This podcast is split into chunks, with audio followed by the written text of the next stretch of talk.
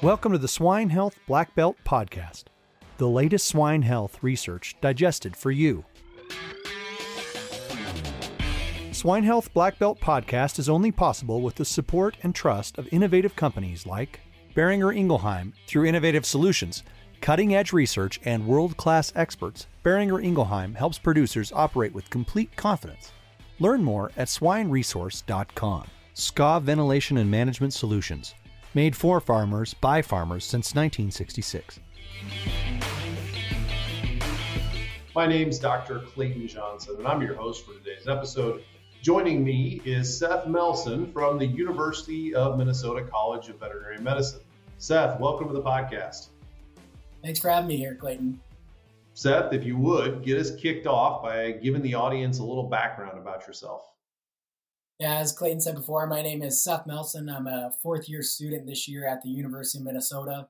I grew up on a um, wean to finish farm in southern Minnesota and kind of fell in love with pigs that way and have continued on that path throughout vet school. Very good.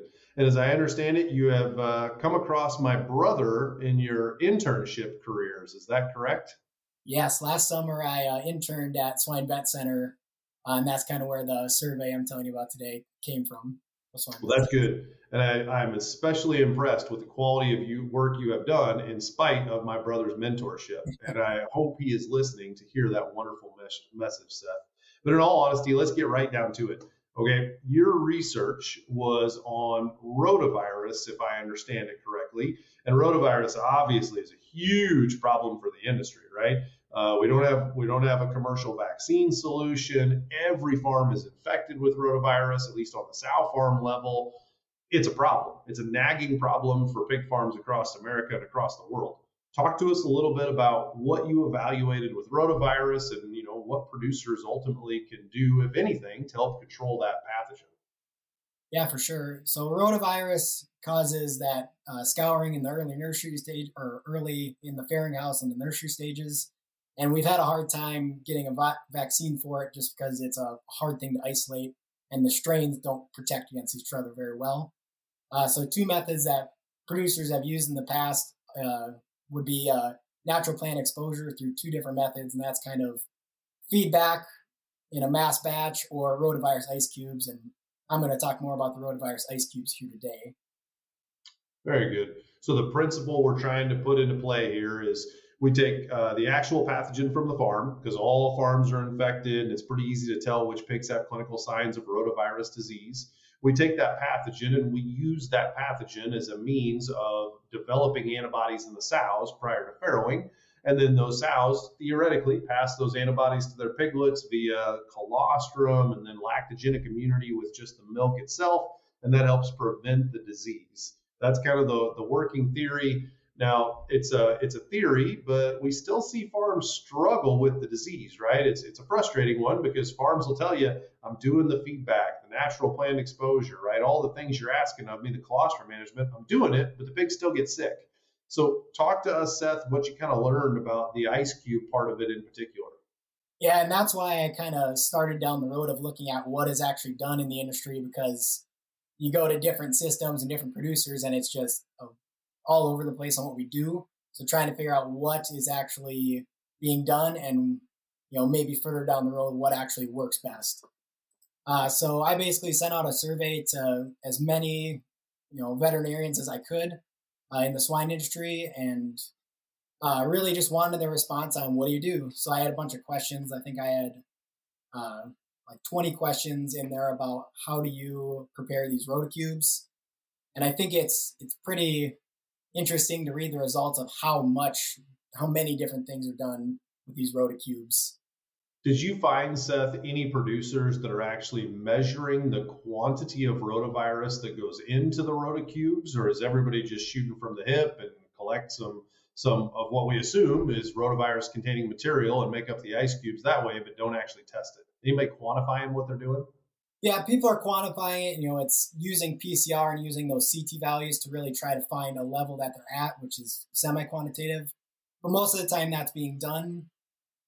After that, though, the concentration isn't really used. It's just kind of is that virus there, is it isn't, or is it not there? Uh, so trying to figure out what dose to really give these sows has been very, very varied. Um, anywhere from, you know, people are mixing 75% intestines with 25% um, you know, saline. And then there are people on the other end of the spectrum only doing 10% intestines and uh, 90% saline, which gives you a wide variation of what could be in there. And we just don't know. Yep. Uh, and, when, and, and, and when we don't know the uh, the right dose to give, that's going to infer that we're going to end up with a lot of variation. How about other ingredients that went into the feedback, Seth? You know, you mentioned saline and then, you know, tissues, plus or minus maybe scours, but were there any other ingredients that you found were included in the feedback?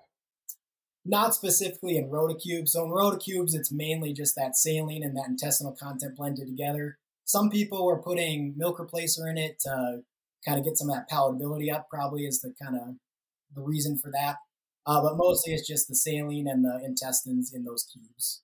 And then what about the storage of those ice cubes, Seth? Is that mostly just in a regular freezer or people putting those in negative 80? Does it matter? Depends on the farm. And, you know, the most common response you'll get or that we got in the survey was that most people are using that fridge freezer combo that you see on farms a lot of times. Yep. We really need to investigate the how viable that virus is in some of those freezers because the fridge freezer combos often go through that um, freeze thaw cycle because they're yep. frost free, and we don't know how that impacts it. In myco, we know that it, or Myco hyopneumoniae, we know that it has negative impacts on the viability of that pathogen, but we just don't know that in rotavirus. Yep. I mean, storage is another unknown. So presumably, if we can use it all uh, fresh, maybe we would remove that storage variable at least. Uh, did you did you hear from producers that they that they uh, don't use rota cubes, or could you talk maybe about situations where rota cubes are advantageous and, and, and there's something the producers were willing to work through the challenges with storage to, to utilize versus a situation where fresh makes more sense? For sure, I think the main reason that rota cubes are kind of used is because in that feedback, when you first start that feedback, if you're doing general feedback, there's going to be a lot of rotavirus in there if you have a rotavirus problem. And then the sows get fed it, they give immunity to the piglets through their colostrum, and then all of a sudden that amount of virus goes down in your feedback. So then you start to see cases of rotavirus go up because you no longer have sows being exposed to that, and you really create this roller coaster. Uh, and so that's where rota cubes have kind of been the advantage is that you can store those in the freezer over time and then you can either throw it in with your feedback or just use that alone depends on what system you're in to kind of try to mitigate that roller coaster effect.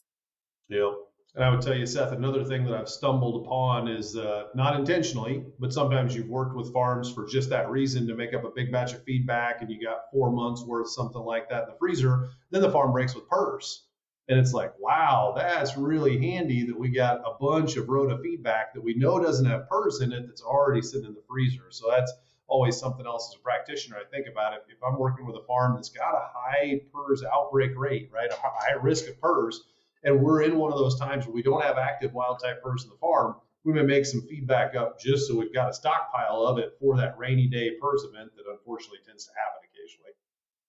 It's a very good point. Never even thought about that.